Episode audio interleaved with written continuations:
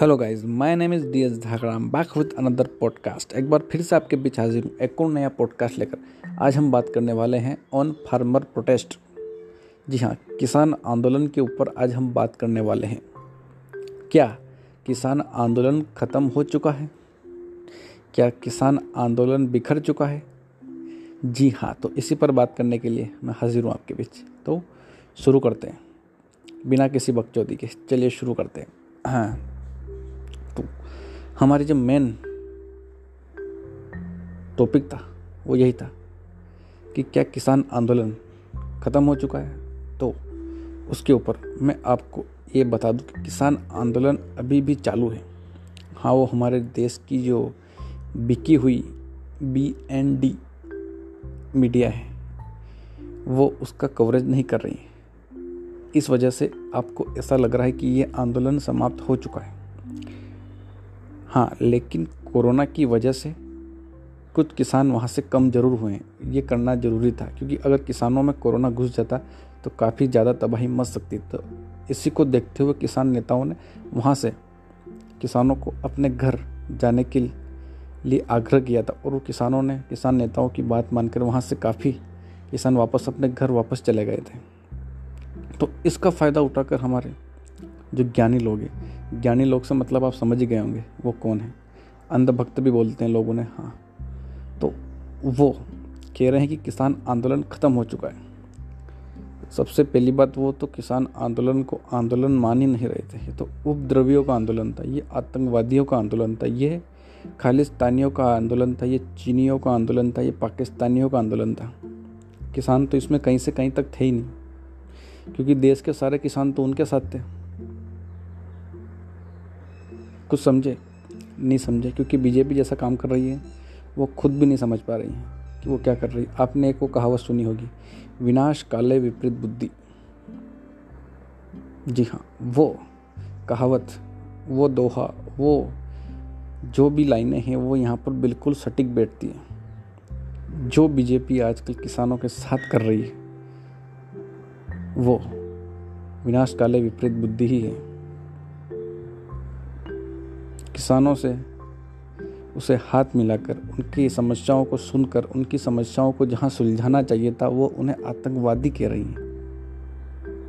जी हाँ अगर किसान आतंकवादी है तो हम भी आतंकवादी हैं। किसान खेत में उगाता है तो हम सब खाते हैं। किसान अगर आतंकवादी होता तो वो खेतों में फ़सल नहीं, खेतों में बारूद उगाता। जी हाँ। सच कह रहा हूँ, सच कड़वा होता है। खालिस्तानी, इसे खालिस्तानियों से भी जोड़ा गया।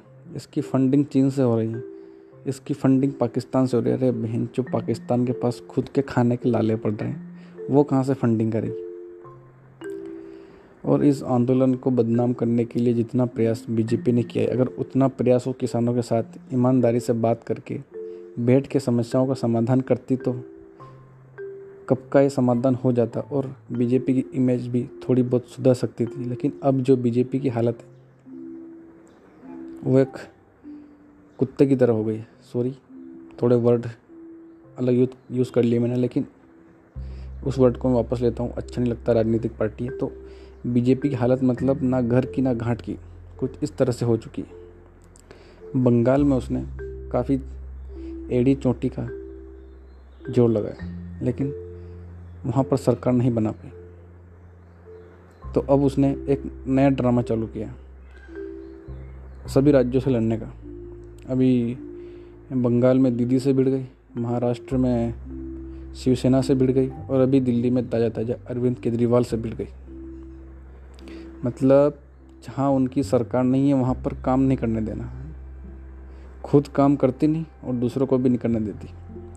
हम तो डूबे सनम, तुम्हें भी ले डूबे। ये वाला काम करने की कोशिश कर रही है बीजेपी।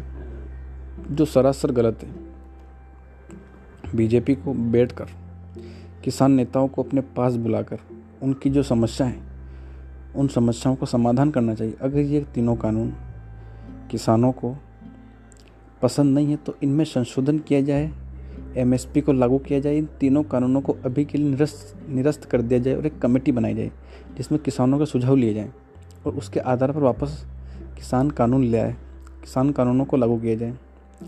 बेकायदा संसद राज्यसभा में इस पर वाद विवाद होना चाहिए। उसके बाद लागू होना चाहिए। आपने ये तीनों नियम चोर दरवाजे से कहते हैं कोरोना काल में। ना कहीं बहस हुई, ना कोई किसी से सुझाव लिया और आपने तीनों कानून को लागू कर दिया अगर ये अच्छे होते तो किसान इतने महीनों से आपके दरवाजे पर आके नहीं बैठते। उनके पास भी काम है, खेतों में। खेतों का काम छोड़कर वो कब से बैठे हों? लेकिन आप तो बस रैलियाँ करने में बिज़ी हैं।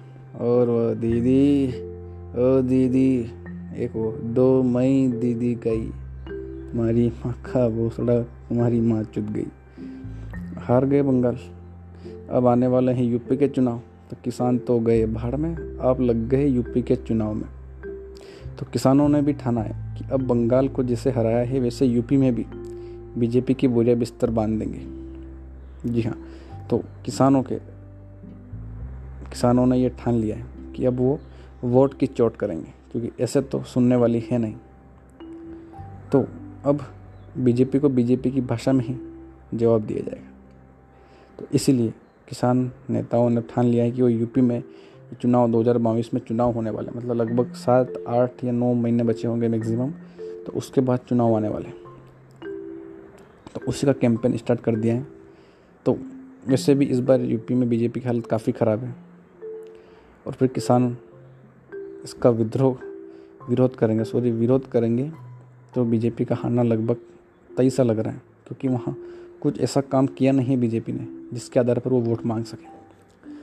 तो वापस आते हैं किसान आंदोलन पर। जी हाँ किसान आंदोलन अभी भी चल रहा है।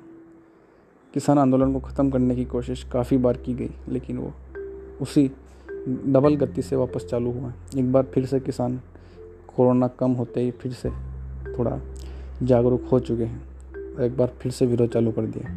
किसानों ने आह्वान भी किया कि 2024 तक ये आंदोलन चलेगा। और बीजेपी अगर ये कानून वापस नहीं लेती तो लोकसभा चुनाव में भी उनका विरोध करेगी और बीजेपी को देश से बाहर उखाड़ फेंकेगी। ऐसा प्रतिज्ञा किसानों ने ली है।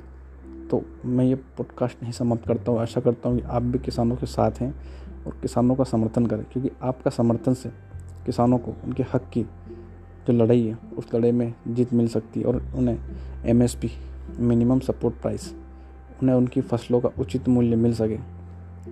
और आप तक ऐसा ही सभी अनाज का आपके घर तक पहुँचता रहे। मैं आशा करूँगा कि आप हमारे पॉडकास्ट को शेयर करें और सभी किसान भाइयों का समर्थन करें। तो मिलते हैं एक और नए पॉडकास्ट के साथ। चलो, निकलो फिर।